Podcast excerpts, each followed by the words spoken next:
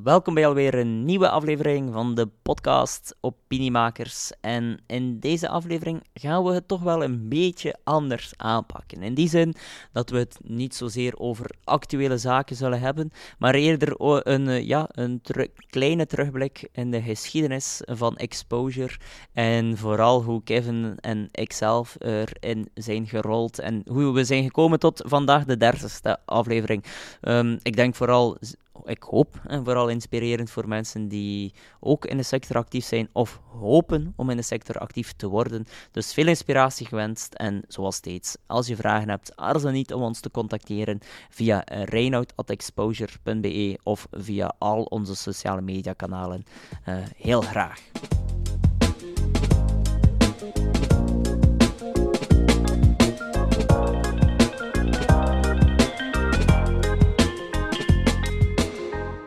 Kevin, uh, we zijn vandaag ja, onze, een kleine mijlpaal, want het is onze dertigste aflevering. En uh, we kregen, het is eigenlijk al een tijdje terug, de vraag uh, van, van, iemand van, ja, hoe zijn jullie daarin gerold in, in deze niche, in de, de psychologie van het overtuigen? En ja, dat is eigenlijk misschien wel om deze dertigste aflevering aan te vatten, een, een goede insteek voor deze aflevering. Hoe komt het, Kevin, dat jij zo'n nerd bent ge geworden? Want je hebt uiteindelijk ja, al een heel ander parcours achter de mhm. rug. Je hebt eerst, nee, eerst Divine gedaan in West. Ja. De mensen uit West-Vlaanderen die gaan dat misschien wel kennen in, in Kortrijk. dan grafische wetenschappen, Sint-Lucas. Grafisch ontwerp, ja. Grafisch ontwerp. En... ehm wat een heel creatieve, out-of-the-box uh, opleiding zou moeten zijn. Mhm. En toch ben je dan maar gegaan naar, naar de droge wetenschap, ja, naar papers lezen, mhm. naar psychologische analyses maken van mensen. Uh, dan kan je brein dat aan, hè, dat, Goh, dat die twee, die twee verschillende zaken. Ik vraag me dat soms ook al als ik je bezig zie met dit te reden. Maar, uh, of ik heb daar al een antwoord op of je brein dat aan kan. Mhm. Maar goed, Kevin, hoe komt het dat, dat jij, en misschien ga ik dan ook mijn eigen ja. dat nog even uitleggen, maar laten we misschien starten met jou. Goh, waar is dat begonnen? Ehm, ik denk dat dat begonnen is in, uh, ja, tijdens mijn opleiding in Sint-Lucas. Um, ik heb toen mijn masterthesis rond branding gedaan en uh, rond propaganda. Dat dat echt, ja, ik vond dat heel interessant al eigenlijk. Vanaf dat ik ja, een puber was, las ik veel over Wereldoorlog 2 en zo. En dan ben ik echt ja, me gaan beginnen verdiepen in, in hoe dat allemaal gekomen is, hoe dat die mensen zo, ja, dat heel dat, dat Duits volk zo overtuigd geraakt is door die boodschap en, en hoe, dat, ja, hoe dat gekomen is dat, dat, dat zoveel mensen zoveel verschrikkelijke dingen hebben kunnen doen. En ik ben me daarin beginnen verdiepen en dan ben ik ja, op propaganda uitgekomen en de werking daarvan. En dan heb ik mijn, hele, ja, mijn thesis eigenlijk, mijn masterproef rond een satirisch uh, ja, propaganda-branding uh, product gemaakt. En dan ben ik daar ja, blijven over lezen eigenlijk. Ik heb heel veel boeken gekocht over uh, reclame, over uh, ja, psychologie. En, en dat is me blijven vasthouden en, en ik ben me daar blijven in verdiepen. En ja, met als gevolg dat ik nu hier zit eigenlijk. dus het is eigenlijk allemaal begonnen met een fascinatie voor Wereldoorlog 2 en dan zit ik hier nu. en uh, misschien voor voor de luisteraars, um, jouw eindproduct, uh, dat staat hier op kantoor. Mm -hmm. Ja, het was, uh, het was eigenlijk een, een, ja, een, een goh, hoe moet ik het noemen? Een, ik zal het maar zeggen, een zwarte fallus. Ja, het, inderdaad. Het, hm. het, maar dan moet ik dat helemaal gaan verduidelijken. Ja, het was, beeldspraak. Het was een, uh, een, een satirische energiedrink voor uh, ja, ja, extreem rechtse ja, nazi's. Nazi's eigenlijk, ja, inderdaad. En het was een, een witte vloeistof die in een zwart vallusvormig flesje kwam. Ja, dat was eigenlijk... Het was inderdaad satirisch, maar uh, dat is dan ook uh, de enige connectie die je hebt met nazisme. Uh, Inderdaad. Ja. Dus, het, voor de luisteraars, het is niet dat wij in de krochten van de alt-right-beweging actief zijn. dus het was hier vanuit een kritische en satirische oogpunt dat het. en dat, kaal, hoofd, dat kaal hoofd is ook genetisch en niet ideologisch. Ja, ja voilà, ik even opletten. maar, um, dus um, ja, je, je bent ge, gepassioneerd geraakt door die psychologie. Vooral vanuit een politiek oogpunt, mhm. propaganda, maatschappij, massacommunicatie. En uh, uiteindelijk, waarom ben je dan grafische wetenschappen gaan doen eerst? En niet bijvoorbeeld dan, ja, misschien iets rond psychologie, want Goh, ik, ik zocht, ook zo. Ja, ik zocht vooral een, richting waar ik ook met mijn creativiteit iets kon doen. En uh, ja, ik was ook veel bezig met muziek. En ik zocht eigenlijk gewoon de juiste skills om, om, om, om artworks te maken en, en video's en zo. En dan ben ik grafische gaan doen. En dan ben ik ja, verder gerold in dat, dat overtuigende. En, en, vandaag misschien uh, voor de mensen die. Want we hebben deze podcast vooral ook opgemaakt. We nemen deze podcast vooral ook op met in het achterhoofd de mensen die waar we vaak vragen voor krijgen, die dan ja, daar ook geïnteresseerd in zijn. Hoe, hoe ziet jouw dag er vandaag uit? Wat zijn je voornaamste taken? En hoe probeer je die skills vanuit je grafische opleiding? Uh, ik weet niet meer juist wat exact de naam is, master in de grafische wetenschap. Master in grafisch ontwerp. Ah, master in grafisch of, of beeldende kunsten, ja. ja. En, uh, en je, je werk dat je vandaag doet van, vanuit veel meer wetenschappelijke benadering, kan je misschien zo een, een algemene door de weekse gemiddelde week proberen te schetsen? Goh, die varieert eigenlijk constant. Dat is, enerzijds ben ik bezig met uh, onderzoek om communicatie te optimaliseren, als in, uh, om de doelgroep beter te begrijpen en, en de drijfveren achter de mensen. En hoe dat je daar kunt op inspelen met, met de communicatie dan. En daar, ja, daar zit eigenlijk nog bitter weinig grafisch werk tussen. Omdat ik langs de ene kant wel dat creatieve heb, maar langs de andere kant ook een heel analytisch karakter, denk ik. En, en echt tot de, de, diepte wil gaan en alles tot in de diepte wil begrijpen. En uh, ja, dat weerspiegelt zich, weerspiegelt zich wel in mijn agenda de mhm. laatste maanden, denk ik. Vooral sinds dat onze collega Robin erbij is en dat veel grafisch werk naar haar gaat. Maar uh, wat je wel nog doet, uh, is natuurlijk, of samenvattend, is dat je eigenlijk vanuit wetenschappelijk en psychologisch onderzoek uh, analyses maakt over drijfveren, motivaties en mogelijke beïnvloedingstechnieken of overtuigingstechnieken voor mensen. En dit vertaal je dan wel naar grafisch, uh, grafisch communicatieproduct. Hè. Dus je gaat, we hebben nu recent samen opnieuw een een opdracht opgeleverd waarbij dan eigenlijk een volledige webshop en website uh, in wireframes geanalyseerd, in wireframe fase. Dus dat wil zeggen voor mensen die mm niet zo veel bezig zijn met webdevelopment, uh, als je een website maakt, zeker grote websites, worden eerst de designs ontwikkeld mhm. van hoe zal het eruit zien voordat ze de techniek uh, alles aan elkaar laten mm werken, connecteren gaat men eerst de designs ontwikkelen en dat zijn de, de wireframes. En in deze fase hebben wij eigenlijk een hele psychologische analyse gedaan hoe ze ja, de design subtiel moeten aanpassen, maar wel met uh, de mm. betrachting en wel met de doelstelling te focussen op hun call to actions, dus op hun doelstellingen, leads genereren bijvoorbeeld. En dat, dat zit bij ons in details, dat zit bij mhm. ons in beelden, uh, mensen, type mensen. Bijvoorbeeld als we weten vanuit in die studie hadden we onder andere zonder in te veel details te treden, was heel, hard, heel, uh, ja, heel hard gericht naar uh, architecten. Dan hebben wij mm. eigenlijk een hele analyse, psychologisch profiel opgemaakt van architecten, motivaties in kaart gebracht, beïnvloedingstechnieken in kaart gebracht. En dan eigenlijk vanuit die optiek naar die landingspagina's gekeken. En uh, vooral dan alle bewoording, alle teksten die ze gemaakt hebben, alle foto's, uh, de structuur zo aangepast dat hij veel meer inspeelt op de behoeftes, de motivaties en de, ja, de, de mogelijke noden van, uh, mm -hmm. van de architect.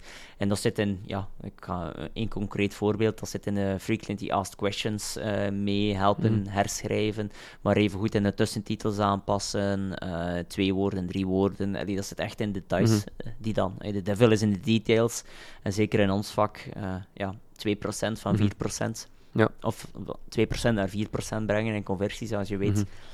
Als sommige websites uh, 100.000 bezoekers hebben, dat is dan opzetgewijs gigantisch. Ja. Mm -hmm. Maar wat ik wel merk met die basis in design, is dat uh, ja, dat ook wel heel belangrijk is qua gebruiksgemak en zo. Omdat als eender welke communicatieuiting die je maakt of, of, bedenkt, moet zo gemakkelijk mogelijk te interpreteren zijn door, uh, door de doelgroep. En uh, ja, zo begrijpbaar mogelijk zijn. En die basis in design heeft er echt wel ja, veel toe bijgedragen dat ik daar echt ja, gemakkelijk de focus op kan leggen. En ook uh, snel zie waar het fout loopt en hoe, dat, hoe dat ik dat ja, moet aanpakken en zo. Ja, en vooral kunnen het hyper concreet maken. Mm -hmm. Het is niet enkel een uh, wetenschappelijke analyse of literatuurstudie waarbij dat we zeggen van kijk, dit zijn, uh, dit, dat zijn de theorieën in de wetenschap. En wat voordeel is natuurlijk met jouw achtergrond, is dat jij um, heel specifiek dan het ook kan maken. Hè. Bijvoorbeeld als wij zeggen van kijk, het, de wireframe moet geredesigned worden op basis van deze structuur, omdat we dat uh, gezien hebben in wetenschappelijk mhm. onderzoek en onze eigen extra onderzoeken die we doen, um, dan kan jij ook eigenlijk echt die wireframe gaan uittekenen, gaan uitmaken. Bijvoorbeeld, ik denk ook terug, we kunnen uh, geen, geen namen noemen, maar terug aan uh, een financiële instelling die we Mhm. geholpen hebben, waarbij dat we dan eigenlijk ook hun eh, televisiereclames en reclames in, in de straat, in straatbeeld, eigenlijk eh, binnen hun huisstijlheid veranderd hebben Mhm. en eigenlijk getweakt hebben en aangepast. En dat is natuurlijk het voordeel, ook voor de luisteraars, eh, dat wel een mooie match is, hè, waarbij dat je enerzijds die wetenschappelijke Mhm. analyse combineert met je grafische skills, Mhm. wat dat het voor de klant heel visueel en heel tastbaar maakt. Ja, inderdaad. En eh, oké, genoeg over mij nu, Reinoud. Wat is uw verhaal? Ehm, wat is uw interesse in... eh, Wel, bij mij is het ja. niet vanuit de fascinatie voor nazi's eh, gestart. Ehm, maar eigenlijk eerder vanuit een. Maar het, het heeft ook wel politiek, het is ook zeer politiek gelinkt. Ehm, het heeft eerder vanuit een defensiemechanisme. of het is eerder vanuit een defensiemechanisme gestart. In die zin dat ik rond, ik denk dat ik 16 jaar was, ehm, ben ik begonnen met een eh, jongerenvereniging. En voor, voor de trouwe luisteraar, eh, die twee mensen, nee, nee, dat is een grapje, we hebben wel meer luisteraars, maar voor die mensen die, die, die mij kennen vanuit eh, mijn eigen, eh, hoe zeggen ze dat, hou, eh, uit Roeselare, ik ben van Roeselare. Eh, zij gaan dat misschien nog herkennen, dat heette Jong en Democratisch. Hm. Dat was eigenlijk een jongerenvereniging die vooral op een onafhankelijke, zeer onafhankelijke manier bezig was met politiek en vooral een stukje politiek en jongeren meer wilde matchen met elkaar en ook meer jongeren thema's op de politieke, lokale politieke agenda wilde plaatsen. Hm. We hebben van alles gedaan, leuke acties, petities. eh, eh, we deden al petities nog voordat petities een ding waren in politieke communicatie. Dus ehm, ja, we waren wel heel veel bezig met politiek, maar als 16-jarige had ik toen al een, een enige cynisme in mij, eh, waarbij dat ik mij wilde beschermen tegen de beïnvloedingstechnieken van politici. Want ik was eh, Ah, ja, misschien, eh, ondanks mijn 16-jarige leeftijd, niet super naïef om te weten hoe politiek eh, ja, werkt en hoe je snel beïnvloed wordt.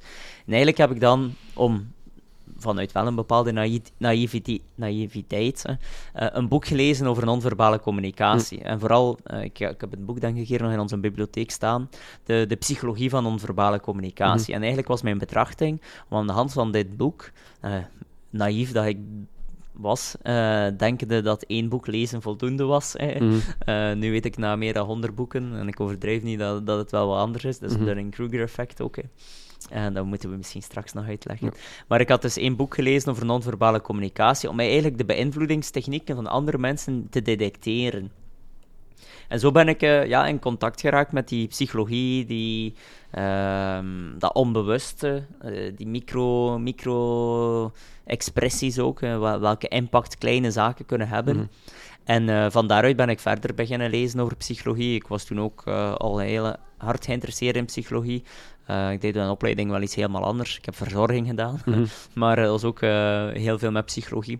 En dan na één jaar sociaal werk ben ik eigenlijk eh, dan mijn passie gevolgd en dan communicatie beginnen doen, Hm. dan politieke communicatie, dan ook verschillende opleidingen rond psychologie gevolgd. En ondertussen, ja, zonder overdrijven zeg ik dat, want alle boeken staan ook in onze kast. meer dan 100 boeken Mhm. gelezen over psychologie. En ehm, eigenlijk vanuit mijn, mijn, mijn verschillende reizen die ik gedaan heb naar Amerika, gezien hoe dat, dat daar al werd geperfectioneerd, Mhm. hè, eh, echt in perfectie werd, werd uitgevoerd. En hoe nieuw dat dat nog was hier in, in België. En ik, ik herinner mij nog, toen ik, eh, want ik ben al gestart op de schoolbanken, met, met Exposure, dat ik als studentondernemer eh, voor een eh, Europees, of meewerkte aan een Europees eh, project. Ja, ook iets helemaal anders dan dat we vandaag doen, maar ehm, eh, toen kwam ik in contact met wat Nederlandse bedrijven ook. En opeens vroegen die aan mij, ja, ben je dan ook, want ik, ik dacht een beetje uit wat ik deed en waar ik geïnteresseerd was, en toen vroegen die mij plots een gewoon eenvoudig KMO in Nederland, ah, ben je dan ook veel bezig met nudging? Mhm. En ik dacht van, de, de, de wolken klaren op. eh, wat is er hier aan de hand? Eh, iemand, iemand stelt mij een vraag over nudging. Mhm. Eh, terwijl dat nog nooit, nog nooit iemand mij daarover iets had gevraagd. En in Nederland wel. En dan, dan zag ik ook, en dan heb ik ooit een opleiding of een keynote gekregen over trends en trendsanalyses. En daar, kort samengevat, van Amerika naar Nederland naar, naar België. Zo wat communicatietrends. En eh, ja, dan eigenlijk wel daar nog verder in gegaan. En ja, en in het begin kreeg je daar... allee, ik, in het begin kreeg je daar nul vragen over, hè. Echt nul, hè. Dus Mhm. ik, ik, ik, ik was aan... Hoe zeg je dat? Spreken in de woestijn, of... eh, ja, ik was echt met iets bezig waar dat er gewoon helemaal geen vraag naar Mhm. was. Uh, dan blijven daarop inzetten. Uh, drie boeken nu geschreven. Wel eerst over die politieke marketing, want dat was eigenlijk mijn niche. We begonnen in politiek, omdat daar wel vraag naar was. En mm. daar was wel vraag naar, naar die psychologie, naar die onderbouwing. En nu, ja, mede waarschijnlijk ook omdat de sector wat groeit en dat er meer en meer aandacht naar is. Ook gelukkig ook meer en meer kritiek. Uh, wat goed is, want er zijn wel wat kritische noten uh, hierover. Uh, we hebben er al in onze vorige podcast iets over gezegd. Inderdaad. Dus, um, en zo ben ik daarin gerold en dan ben ik ook mijn eerste medewerker aangeworven die, die mij drie keer of vier keer uh, heeft gestalkt om, uh, om te solliciteren bij ons, Kevin. Uh, dat, dat, was jij. we hadden toen wel al twee of drie mensen in dienst, maar niet met psychologie. En, toen, ik herinner me nog, Kevin, dat, dat ik, ik was een webinar aan het geven. Ik weet niet of je het zelf nog weet. Ja, ja ik weet het nog. Ik was een webinar aan het geven over, over psychologie, sowieso iets over nudging waarschijnlijk. Ja, uh, bijna alle webinars gaan, gaan over psychologie. Politieke campagnes in Amerika, denk ah, ik. Toch? Ah, ja, ja, juist, de, presidentsverkiezingen waarschijnlijk. Ja ja. dat was net het einde van de presidentsverkiezingen. Mhm. En uh, we hadden een round-up gemaakt, een webinar over de belangrijkste inzichten. En opeens kreeg ik een vraag van iemand over het, ik denk dat het Elaboration Likelihood mhm. model was. inderdaad, ja. Ik weet het nog. En hij had het nog in een afkorting gezet. Ja, ELM, ja. ja, ik dacht van, welke gek weet er nu in godsnaam wat wat, e, wat ELM wil mhm. zeggen. ik vroeg me al af van wat voor, wat voor iemand is dit uh, in de comments. En ik dacht zo, dat is hier voor iemand die me wil challengen om te kijken of dat ik het effectief wel weet. Uiteraard ken ik die theorie. En uh, dan uh, heb jij dan achteraf mij een berichtje gestuurd van... Mm -hmm. ja, ja, ik was diegene ja. die dat heeft mhm. gevraagd. En uh, dan heb ik gezegd, well, we hebben eigenlijk nu niemand nodig. Ja.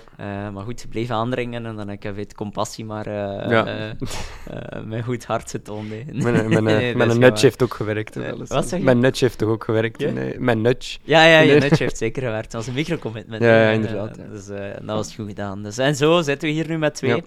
En ondertussen, zijn er wel nog mensen en krijgen ook uh, regelmatig wel nu spontane sollicitaties uh, voor wat dat we doen. Dus uh, je ziet wel dat de sector groeit. Ja, dus voor ja. mensen, dat is eigenlijk de betrachting, misschien moeten we afronden.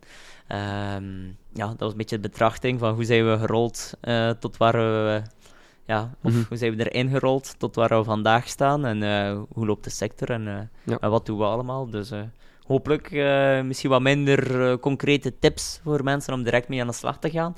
Maar denk vooral eerder uh, tips voor mensen die aan het studeren zijn, mm -hmm, die, die hier en meer interesse, of die hier ook veel interesse in hebben, omdat ze misschien al wat inspiratie kunnen ja. uithalen. Misschien nog één tip voor de studenten. Ehm, hoe niche dat uw interesses ook lijken, er loopt altijd waarschijnlijk nog een tweede rond die... Inderdaad. minstens nog één iemand die uh, hetzelfde ja, interessant uh, vindt. En laat je ook niet afschrikken van een niche. Nee. Um, ik, en dat zal bij jou hetzelfde zijn, Kevin, maar uh, ik, kan, ik kan er heel op opnemen dat niemand hetzelfde diploma heeft als mij.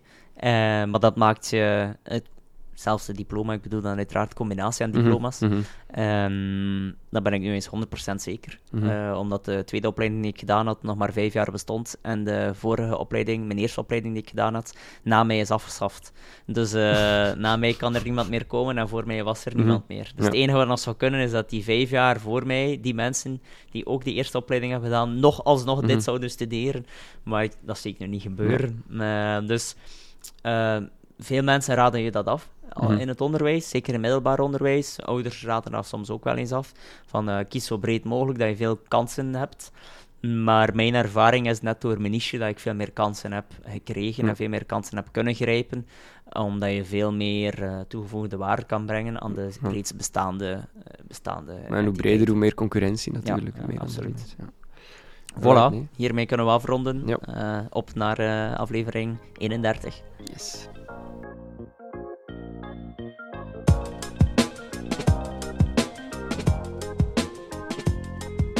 Je ziet, uh, vanuit de niche kan toch iets mooi bloeien.